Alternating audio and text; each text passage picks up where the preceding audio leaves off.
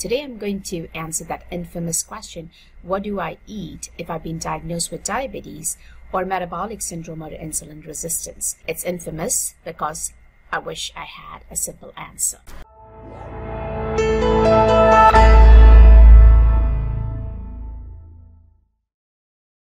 Welcome everyone to another episode of Chilling with Dr. Chellam. I'm Dr. Chellam founder of Holistic and Integrative Center of Novi. Today I'm going to answer that infamous question what do I eat if I've been diagnosed with diabetes or metabolic syndrome or insulin resistance? It's infamous because I wish I had a simple answer.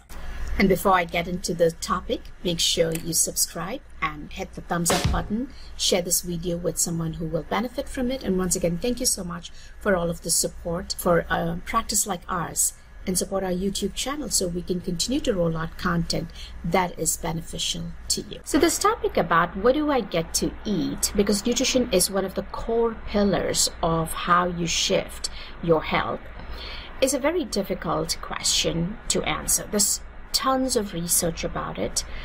However, I, I, think the one of the ways I wanted to present this to you is to take some snippets of videos that have been around for some time just to help you understand the science behind these various diets. The three diets I'm going to talk about in this particular video, the number one is plant-based. I have excerpts from Dr. Dean Ornish and Dr. Esselstyn's talks. And then the low carb or high fat diet from Dr. Sarah Hallberg's famous TED Talk. And the last one is the carnivore diet, which is an evolving diet, and a lot of people are moving towards it. And is there any science behind it? I'm going to delve a little deeper into that with a video from Dr. Shawn Baker. So once you watch these, I'll also present to you the science behind each of these diets so that you may be able to make that decision as to what is going to be sustainable for you, what is going to help you shift. And many of you may have tried some of these diets in the comments below make sure you type in what worked for you and what did not. Let's start with the very first diet, which is the plant based diet, which has been around and studied quite extensively by a lot of folks in this particular field of nutritional sciences.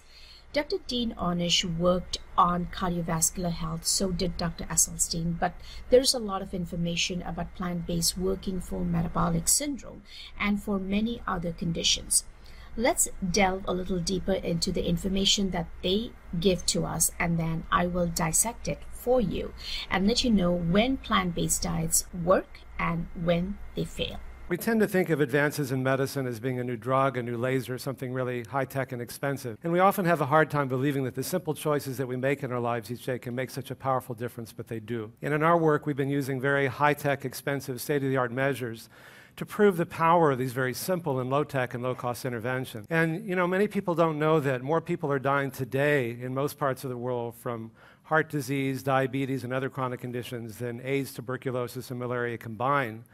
And what's happening is it's drawing and diverting a lot of resources away from things that really do need drugs like AIDS, TB, and malaria to things that can be largely prevented and even reversed through, through simply changing uh, diet and lifestyle. And what's happening is that countries are beginning to eat like us and live like us and all too often die like us. And the irony is that the diet that we found that can reverse and even uh, prevent most of these conditions is the way that most of these countries were eating before they began to copy us. And so this is still the steep part of the curve, so intervention now can make a powerful difference. Like, what can I do as one person? Uh, but the, something as simple as what we choose to eat every day can make a difference. In the energy crisis, for example, 20% of the, of the uh, fossil fuel that we burn each day goes to uh, make processed foods, which you know themselves are, are not so great for us. Uh, it takes 10 times more energy to eat higher on the food chain. When you're eating meat as opposed to a plant based diet, it takes 10 times more resources to make that possible. Michael Pollan uh, calculated that a quarter pounder with cheese takes 26 ounces of petroleum and leaves a 13 pound carbon footprint, which is equivalent to burning seven pounds of coal. So the next time you're having a burger, imagine you're eating seven pounds of coal in terms of its impact on the planet. Eating a lot of meat, a number of studies have come out recently showing that red meat consumption increases total cardiac mortality, cancer mortality, and all cause mortality. I like this cartoon. It's the cows going off to the slaughterhouse saying, My only consolation is that by eating us, they're killing themselves. From a health crisis, You know, three quarters of the $2.8 trillion that we spend each year on, on, uh, on, on healthcare costs, which are really, for the most part, sick care costs, are for chronic diseases that we can largely prevent or even reverse simply by changing diet and lifestyle. This is just one of many studies that showed in large numbers of people walking a half hour a day, not smoking, eating a reasonably healthy diet, and keeping a healthy weight prevented 93% of diabetes, 81% of heart attacks, and so on. And these are probably underestimations. It's probably even more than that. Well, how do we treat heart disease in this country? Well, we generally do it with a lot of drugs and surgery. And we spend a lot of money. We spend $60 billion on angioplasties and stents uh, in, in, the last year that we have data on them. And you say, well, that may be a lot of money, but think of all the lives it saves. Except that it doesn't. The latest randomized trials, a total of eight of them, were reviewed recently in the archives of internal medicine. They found that unless you're in the middle of having a heart attack, which the vast majority of people who get angioplasties and stents are not, they don't prolong life, they don't prevent heart attacks, they don't even reduce angina. And so the same is true for bypass surgery. Unless you're the 1 or 2% of people who have the most severe disease, they don't prolong life or prevent heart attacks either. That's $100 billion for two operations that are dangerous, invasive, expensive, and largely ineffective.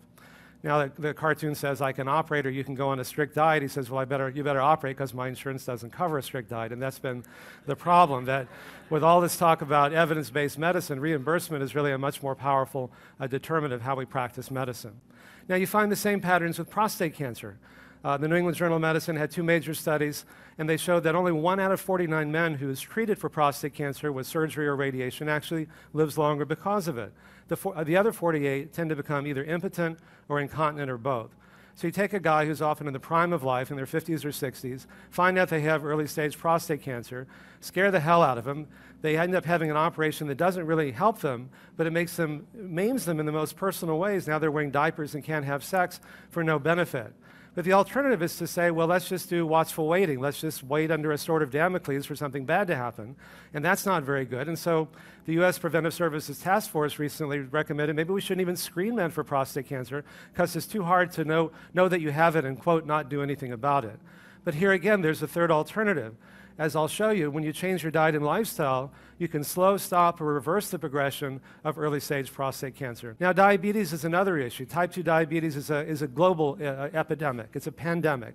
Uh, uh already, uh, a third of Americans are diabetic or pre diabetic. In the next eight years, it's estimated to be half of Americans. It turns out that lifestyle changes are actually better than drugs at preventing diabetes. This was a major study that was in the New England Journal uh, 10 years ago, and it showed that lifestyle actually worked better than a drug to prevent diabetes. But lifestyle changes are also better than drugs at treating diabetes. This was in the New England Journal a year and a half ago. They had two drugs to lower blood sugar, and they found that it didn't work nearly as well to prevent the complications of diabetes as doing it through lifestyle. And the complications of diabetes are pretty awful. You know, heart attacks, strokes, amputations, blindness, kidney failure, and so on. But if you get someone's blood sugar down through diet and lifestyle, you can prevent all of these complications, both the human costs as well as the economic costs. So what are we doing? Well, it's what we eat, how we respond to stress, how much exercise we get, just walking a half hour a day, and how much love and intimacy and, and social support we have. But it really goes back to a very radical concept, radical in the sense of getting to the root of something, which is what is the cause? And, uh, you know, we spend so much time in medicine mopping up the floor around the sink that's overflowing without also turning off the faucet. And it's a simple idea, but it's a powerful one. Because if we can treat the cause, what we find, the cause, by the way, are the lifestyle choices that we make each day for the most part and if we can make different choices. Otherwise, the doctor says, take these cholesterol-lowering drugs, take these blood pressure pills, take these, these, uh, the, these uh, pills for, for lowering your uh, blood sugar. And how long do I have to take them? You have to take them forever. It's like, how long do I have to keep mopping up the floor? Well, forever. Well, why don't we just turn off the faucet? Why don't we treat the underlying cause and then when we do that, we find that our bodies have a remarkable capacity in most cases to begin healing, and much more quickly than we had once realized, because these biological mechanisms are exquisitely sensitive and highly dynamic. And it's not just lifestyle as prevention, but it's also lifestyle as treatment. I just want to show you a one minute clip from a new documentary called Escape Fire. 25 years ago, I had five restaurants in San Francisco. It was a great life. I smoked six cigars a day uh, 10 cups of coffee, a lot of wine. It was wonderful. And I had a massive heart attack.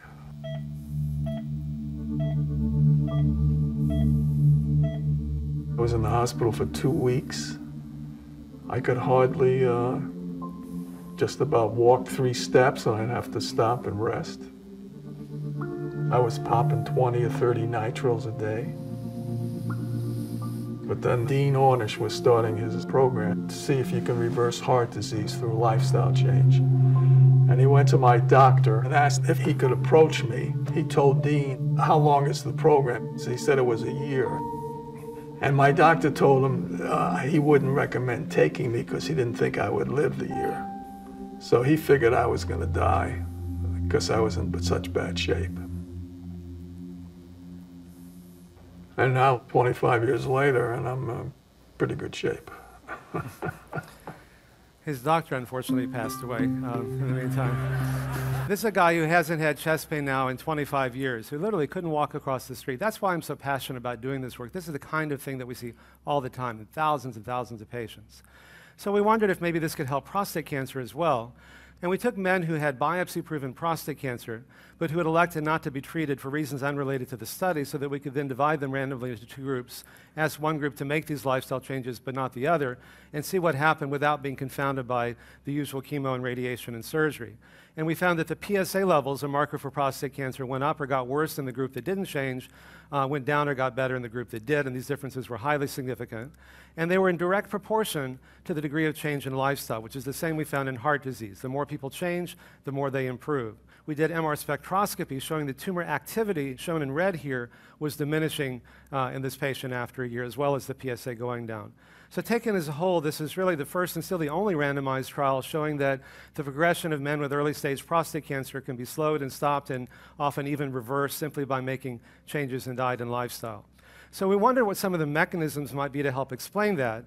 And we found that gene expression was changed in over 500 genes in just three months. In effect, turning on or upregulating the good genes that protect us, downregulating the bad genes that cause inflammation and oxidative stress. We also found that angiogenesis changes. This is the first study to show that. We found that we could downregulate VEGF, which tumors secrete to cause blood vessels to grow and feed them.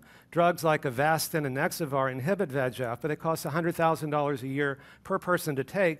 This is, again, for free. It's just the same lifestyle change. We found we could cut depression scores in half simply by changing diet and lifestyle, comparable or even better than what you get with antidepressants. These social networks are so powerful that if your friends are obese, you're 45% more likely to get to be obese. If your friends' friends are obese, 25%. If your friends' friends' friends are obese, even 10%, even if you've never met them. Coronary artery disease is the leading killer of women and men in Western civilization. And yet, the truth be known, it is nothing more than a toothless paper tiger that need never exist. And if it does exist, it need never ever progress. This is a foodborne illness. And it was quite striking that in this global review, there were a number of cultures by heritage and tradition that simply uh, lacked any cardiovascular disease. They were plant based. And so with that information, when my wife and I uh, decided to go on this plant-based diet for a year, and then I a- asked cardiology if I could have about 24 patients, which was the number that I could handle, and still carry out my surgical obligation. The 24 patients that I received were, as my late brother-in-law used to say, the, the walking dead. But they were most uh, cooperative, and it was within about, say, 15 months of starting this program that we had something striking develop. It showed us that indeed with nutrition, we could actually not only halt this disease, we could reverse it. But what really got our attention was a fellow surgeon at the clinic who, at age 44, began to get chest pain. He did not have hypertension, he did not have diabetes, he did not have a strong family history, he was not overweight. And cardiology worked him up in October of 1996, could find nothing. Three weeks later, splitting headache, immediately followed by this crushing elephant on his chest, pain in his shoulder down his arm. Joe was having a heart attack. Whipped down to the cath lab. Start the catheterization, cardiac arrest. Resuscitate and finish the catheterization. And then he's been sent up to the floors and discharged three days later, but very depressed. Why? Because what they identified was that his left anterior descending coronary artery in the front of the heart, the entire lower third was moth eaten and diseased.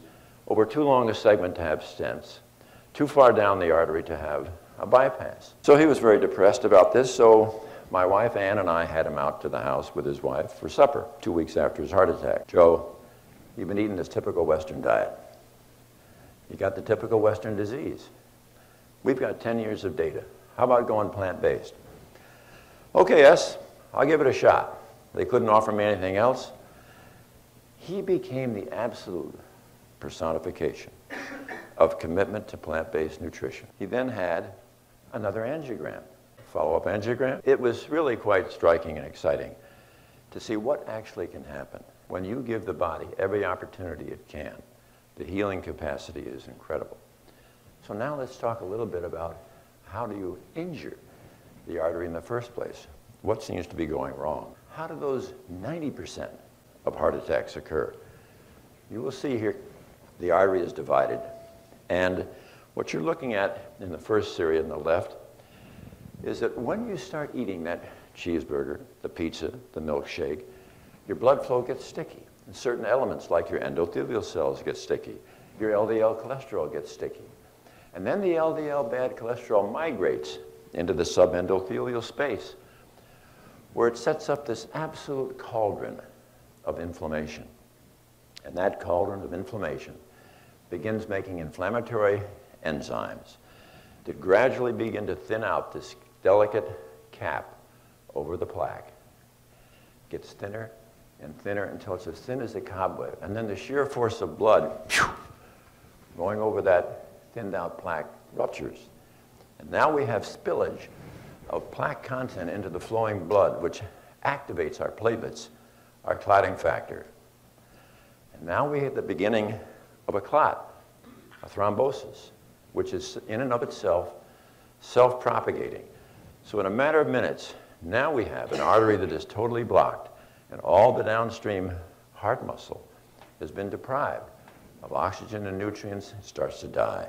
But there is something absolutely magically exciting about this series because if I can convince you that all you have to do is change your, your, your nutrition so your internal biochemistry is such that you will not injure or thin out the cap over your plaque, you will actually diminish your plaque and you will strengthen the cap over the plaque.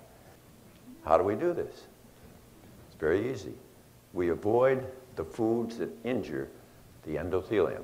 What are they?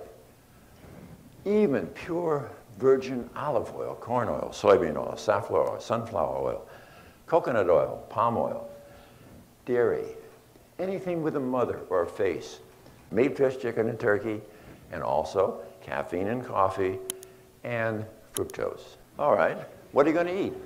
All those marvelous whole grains for your cereal, bread, and pasta. 101 different types of legumes. Vegetables, which are red, yellow, and green leafy, and fruit. But especially the green leafy vegetables are like water on the fire. But remember, no oil.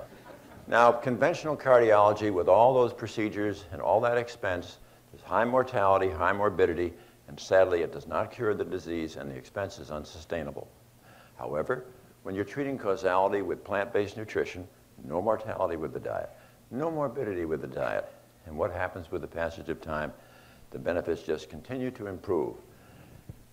And for those who in the future are coming down with cardiovascular disease, I hope it is going to be unconscionable not to inform them of the power of this option from which they can thrive. Okay, let's start with why would you do a plant-based diet? Number one is there's a lot of evidence. Uh, culturally, when I say culturally, the countries that eat predominantly plant based don't tend to have the diseases that the developed world, where there is an abundance of this nutrition, particularly animal based protein. So, culturally, there's a lot of evidence. And then there are several studies by, as mentioned, Dr. Dean Ornish, Dr. Esselstyn, Dr. Neal Barnard, uh, Dr. Michael Greger. So there's a lot of evidence that backs this. It's also very sustainable because people do love eating carbohydrates and plant-based is pretty much carbohydrates. The different there are different types of carbs. There are good carbs and bad carbs. As you can see why sometimes plant-based diets do fail. One of probably the most proven diet for very severe cardiovascular disease. What do i mean by that? When you have um, stent placed or cardiac bypass eating any amount of animal protein does increase your LDL, and as we know, oxidized LDL, not just LDL or the lousy cholesterol, but the oxidized version of it, the one that is more brittle and breaks away and can cause final blockage or blood clot is what we want to avoid when you have that plant-based hands down wins, particularly if you remove oils. And then again, when you have very high cholesterol, if you have a genetic trait for high cholesterol, plant based diets do work. Metabolic syndrome, there's a lot of evidence that removing the oils, like Dr. Esselstyn mentions in his talk, is very important to reduce metabolic syndrome. And the last one is if you have been eating predominantly a standard American diet or the SAD diet, the easiest transition is to a plant based diet because going into eating um, the high animal protein and vegetables, I tend tend to see people moving more towards the animal protein and still struggling to lose weight or insulin resistance or their cholesterol. Now, if plant based diets were so magical, why isn't everybody on it? Let's talk about who will find it easy. Number one, if for religious and ethnic reasons you don't eat animals, it's an easy transition. In this particular group, um, since I'm South Asian in origin, a lot of South Asians do present to my office. And one of the things, the greater challenges I find is not removal of the yogurt or removal of dairy or removal of egg and fish, but it's actually the removal of oils.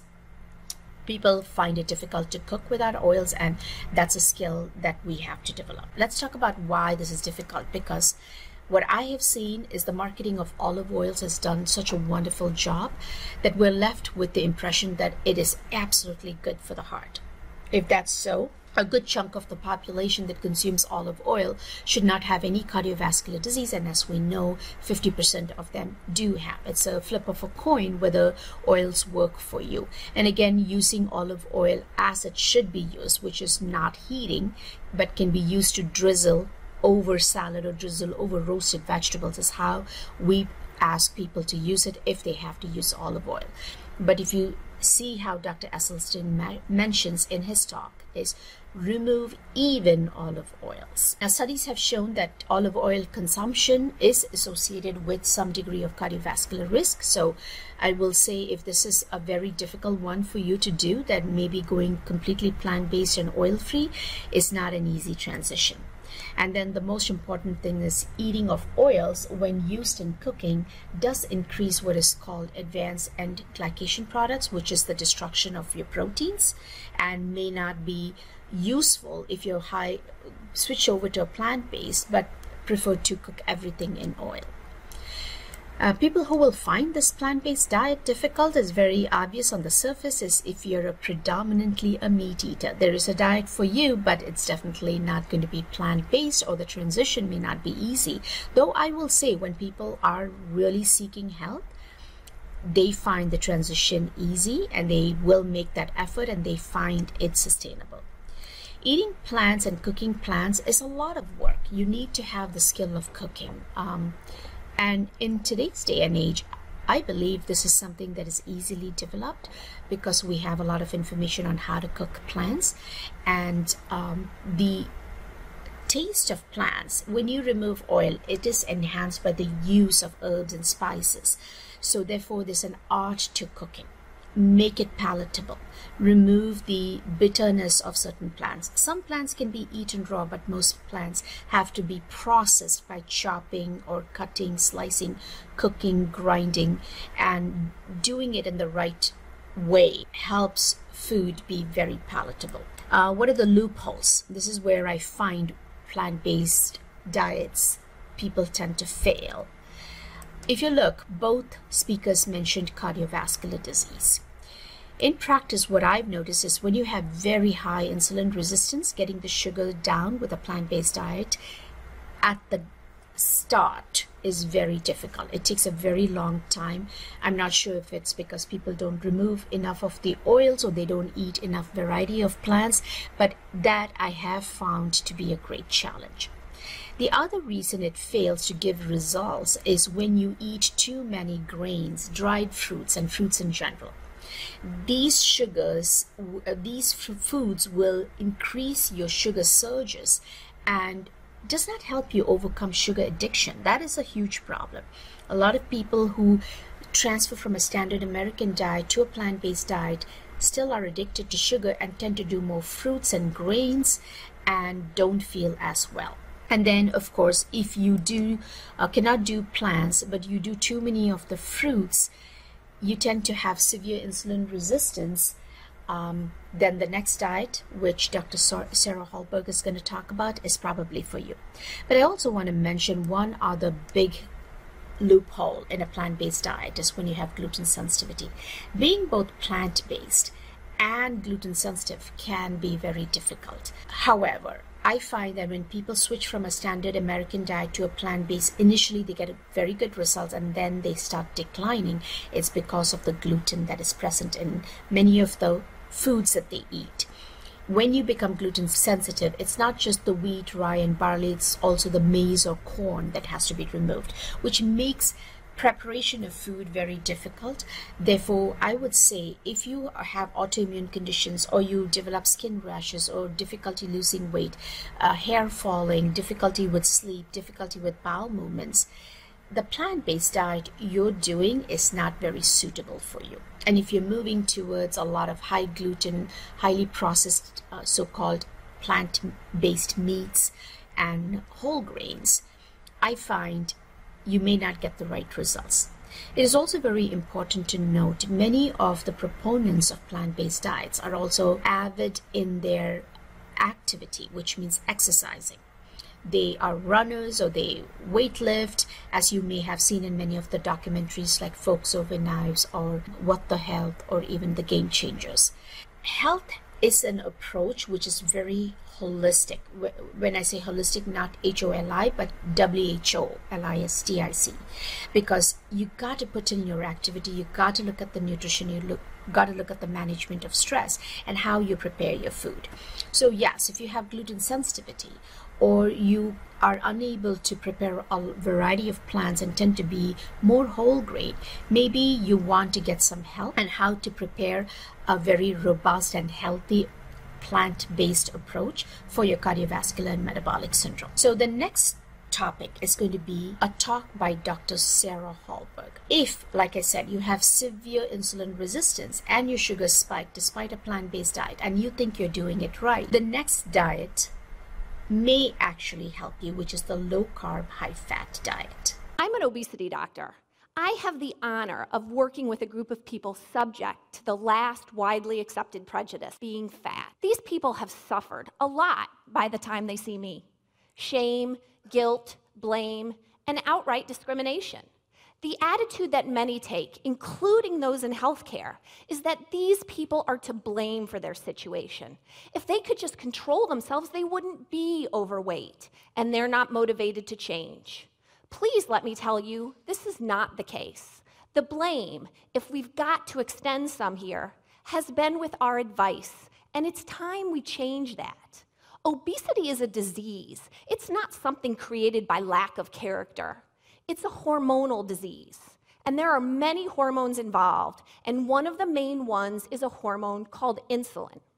Most obese individuals are resistant to this hormone, insulin. So, when someone is resistant to insulin, the body's response to this is to just make more of it.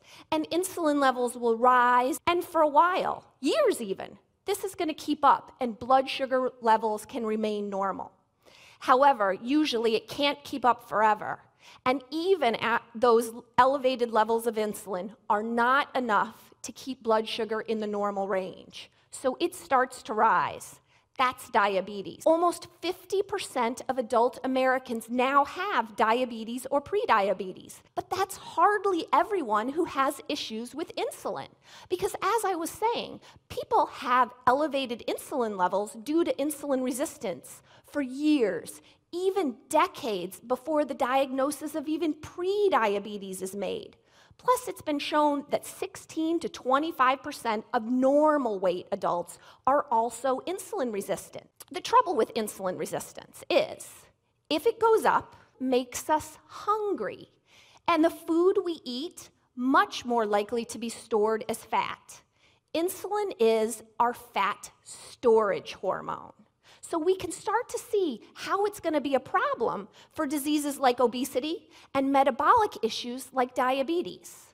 But what if we trace this problem back to the beginning and we just didn't have so much glucose around that insulin needed to deal with? Let's take a look at how that could be. Everything you eat is either a carbohydrate, a protein, or a fat. And they all have a very different effect on glucose and therefore insulin levels, as you can see on the graph. So when we eat carbohydrates, our insulin and glucose are going to spike up fast. And with proteins, it looks a lot better. But take a look at what happens when we eat fat. Essentially nothing, a flat line. And this is going to wind up being very important. So now I want to translate that graph for you into a real world situation. I want you to go back and think about the last time you ate an American version of Chinese food. We all know there's rules associated with this, right? And the first rule is you're going to overeat because the stop signal doesn't get sent until you are literally busting at the seams. Rule number two is in an hour, you're starving. Why? Well, because the rice in that meal caused glucose and insulin to skyrocket, which triggered hunger, fat storage, and cravings. So, if you're insulin resistant to begin with and your insulin levels are already higher, you really are hungrier all the time. And we have this set up eat carbs, your glucose goes up, your insulin goes up, and you have hunger and fat storage. At its root, diabetes is a state of carbohydrate toxicity, and insulin resistance is essentially a state of carbohydrate intolerance. So, why, oh, why do we want to continue to recommend to people to eat them? The American Diabetes Association guidelines specifically state that there is inconclusive evidence to recommend a specific carbohydrate limit. But those guidelines go right on to say what we all know. Uh, carbohydrate intake is the single biggest factor in blood sugar levels and therefore need for medication. These guidelines then go on to say, hey, look, if you're taking certain diabetic medications, you actually have to eat carbs. Otherwise, your blood sugar can go too low. Okay, so let's take a look at the vicious cycle that that advice just set up. So it's eat carbs, so you have to take medicine. Then you have to eat more carbs so you avoid the side effect of those medications. And around and around we go. Even worse is that nowhere in the ADA guidelines is the goal of reversing type 2 diabetes. This needs to be changed because type 2 diabetes can be reversed. Consider carbs. First, here's a shocker for you we don't need them. Seriously. Our minimum daily requirement for carbohydrates is zero. We have essential amino acids, those are proteins, essential fatty acids. A nutrient is essential if we have to have it to function and we can't make it from something else. We make glucose, plenty of it, all the time. It's called gluconeogenesis. So, we don't need them. The overconsumption of them is making us very sick, yet we are continuing to recommend to patients to consume close to, if not more, than half of their total energy intake every day from them. It doesn't make sense. Let's talk about what does. Cutting carbs, a lot. Yes, in my clinic, we teach patients to eat with carbs as the minority of their intake, not the majority. Low carb intervention works so fast that we can literally pull people off of hundreds of units of insulin in days to weeks. And if they start eating excessive carbs again, it will. So, no, not cured, but they don't have diabetes any longer. It's resolved, and it can stay that way as long as we keep away the cause. So, what does this look like then? How does somebody eat this way? Well, first, let me tell you what it's not. Low carb is not zero carb, and it is not high protein. These are common criticisms that are so frustrating because they're not true. Next, if we take the carbs out, what are we going to put in? Because remember, there's only three macronutrients. If one goes down, one has to go up. My patients eat fat and a lot of. Fat is the only macronutrient that's going to keep our glucose, blood sugar, and insulin levels low, and that is so important. I want you to now hear my simple rules for eating. These rules, you have to remember, are even going to be more important if you are one of the tens of millions of Americans who have trouble with insulin levels. Rule number one if it says light, low fat, or fat free, stays in the grocery store because if they took the fat out, they put carbs and chemicals in. Rule number two eat food. The most important rule in low carb nutrition. Real food does not come in a box, and no one should have to tell you real food is natural. You should know that when you look at it. Don't eat anything you don't like. And eat when you're hungry, don't eat when you're not, no matter what the clock says. And number five is a simple way to remember what we want to avoid no GPS, no grains, no potatoes, and no sugar. That last one is a biggie, right? No grains? Yeah, no grains. But we have to have them. Nope, they're a carb. But whole grains are so good for us. Well, First of all, there are actually very few foods out there that are truly whole grain, even when they say they are. Most foods that purport themselves to be whole grain are highly processed and the fiber benefit ruined, or they're coming with highly refined flour. Usually both of these things. So if you are one of the truly insulin sensitive people, you can eat real whole grain. But if you are in the enormous slice of our population with insulin issues, it's making things worse.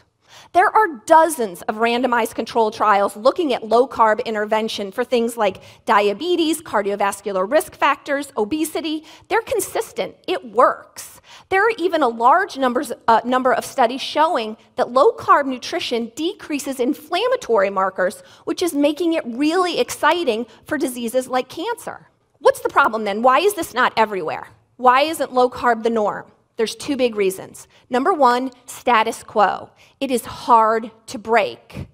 There are many agendas involved. We got this notion that low fat was the way to go decades ago.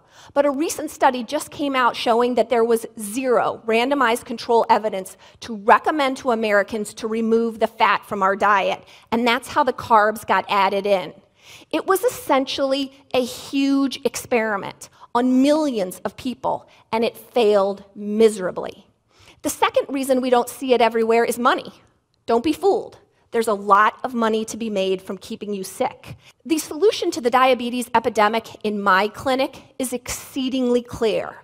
Stop using medicine to treat food. And for a disease whose root cause is carbohydrates, take away the carbohydrates or at least cut them. So, the low carb, high fat diet, which Dr. Sarah Hallberg really presents very passionately, may work and may be the solution for some folks who are struggling with very severe metabolic syndrome. So, it is a really a great option to get your sugars down. It is helpful in reducing that severe insulin and leptin resistance. It's a easier transition from a standard American diet. Here, what you get to do is remove the processed foods, particularly processed carbs, increase the good fats, whole fats, and good quality protein. It is not a high protein diet, as she mentioned. It's predominantly 30 to 38% of good fats. So almond flour, muffins, and coconut flour pancakes would be the kind of food um, in addition to a lot of vegetables. The problem with this, as you can see, is caloric intake can get very high. And after initial weight loss, you, because you reduce insulin resistance, there may be some weight gain. The other big loophole I find is if you struggle with high cholesterol, this low carb, high fat diet may drive up your cholesterol levels. I would say when you go on a low carb, high fat, or even if you go on a plant based diet, it's extremely important to get certain tests done. Your cholesterol profile, your omega 3 index, and also inflammatory markers. So you've tried plant based, you've gone on a low carb diet, and nothing has worked, and you don't mind eating animals at this point, then maybe the next diet is the one that's appropriate for you.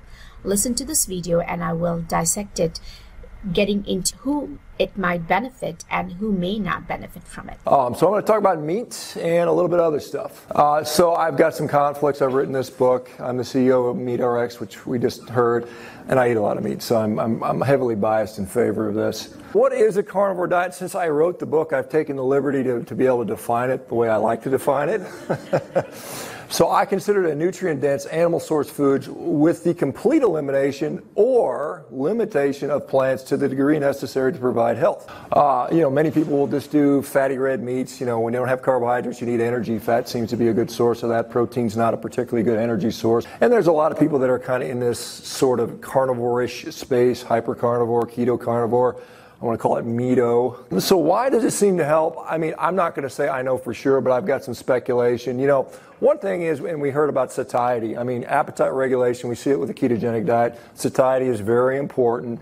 Uh, whether it w- results in a, in a, in, a, calorie deficit or not, whether there's a metabolic advantage. You know, David Ludwig would might might might argue about that. Certainly, we know protein seems to be an advantageous uh, uh, macronutrient for not putting on fat.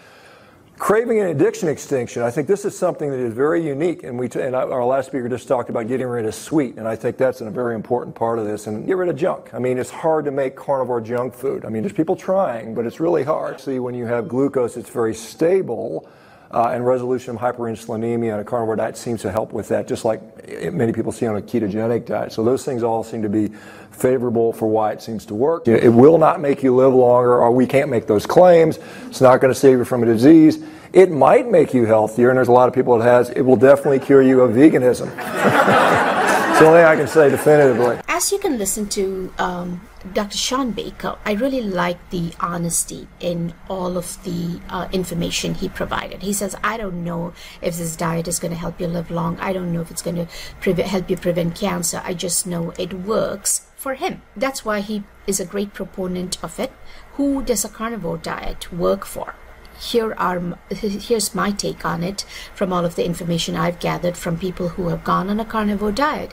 It is really a great transition for somebody who hates vegetables and they are unable to go on a plant-based or even the low-carb diet without using a lot of processed foods because a carnivore diet almost eliminates all of your processed food and I agree it removes your addiction for sugar because you are so full it doesn't uh, uh increase that insulin resistance, the hunger, the requirement for more sugar. And I will admit this, I don't know why, but it seems to work very well for some people in whom nothing else has worked. There, there are some um, theoretical problems with this, but there's also some practical um, loopholes in the information Dr. Baker does um, present Uh, first, like I mentioned, I loved his honesty of there's not enough duration, not enough studies to say this is a great diet for everyone.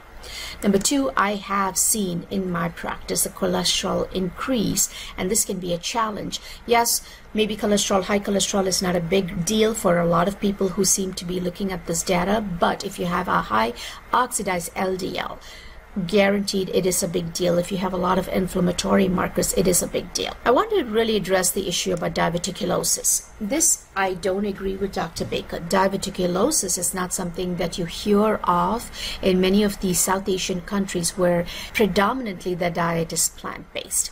Diverticulosis is exclusively a disease of the Western world and it could be the high processed food may not be it's just the meat but it's a combination of foods. But diverticulosis is predominantly a developed nations problem. And it is due to a loss of fiber. And remember i remember reading about um, bowel movements and one of the statements a very famous doctor made dr burkitt who after whom burkitt's lymphoma is named he mentioned smaller the bowels the larger the hospitals. So bowel movements are very important, and we know right now from science, higher the fiber, lesser the diverticulosis. And then evolution, uh, Dr. Baker mentions about what is that plant that's available everywhere in the world. Well, when you really look at it, there is no animal that's available everywhere in the world. The, even the cows are not the same as we know about the A1 and A2 protein. So every continent, every country has its own species of animals yes, man eats animals, but man also eats plants and that are locally and regionally grown.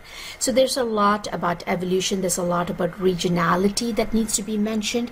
So I'm not sure that particular argument holds good that what is that plant that is there everywhere. It's not the same animal that we eat everywhere. It's therefore it's not the same plants that we eat in every country that we go to.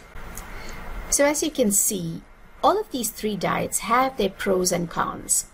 What is going to work for you is really what is sustainable. But all three diets have one thing in common. They all remove processed foods. They all remove refined sugars. So if you can achieve those two things, removal of processed foods and refined sugars, I truly believe you will be able to be successful with any dietary changes that you make. If there's any other questions, please post them in the comment. And as I mentioned initially, if there's some particular diet that worked really well for you, let us know how it worked. And if it didn't work well for you, what do you think happened that made you fail? That's my question for this particular episode. And once again, thank you. Make sure to subscribe, give us, give us the thumbs up, and share this video with whom you believe will benefit. Remember, Health is intuitive, and that's your business. Disease is the business of medicine, and that's what we go to medical school for. I'm Dr. Chalam, founder of Holistic and Integrative Center of Novi, the best place for you to find your best doctor, and that will always be you.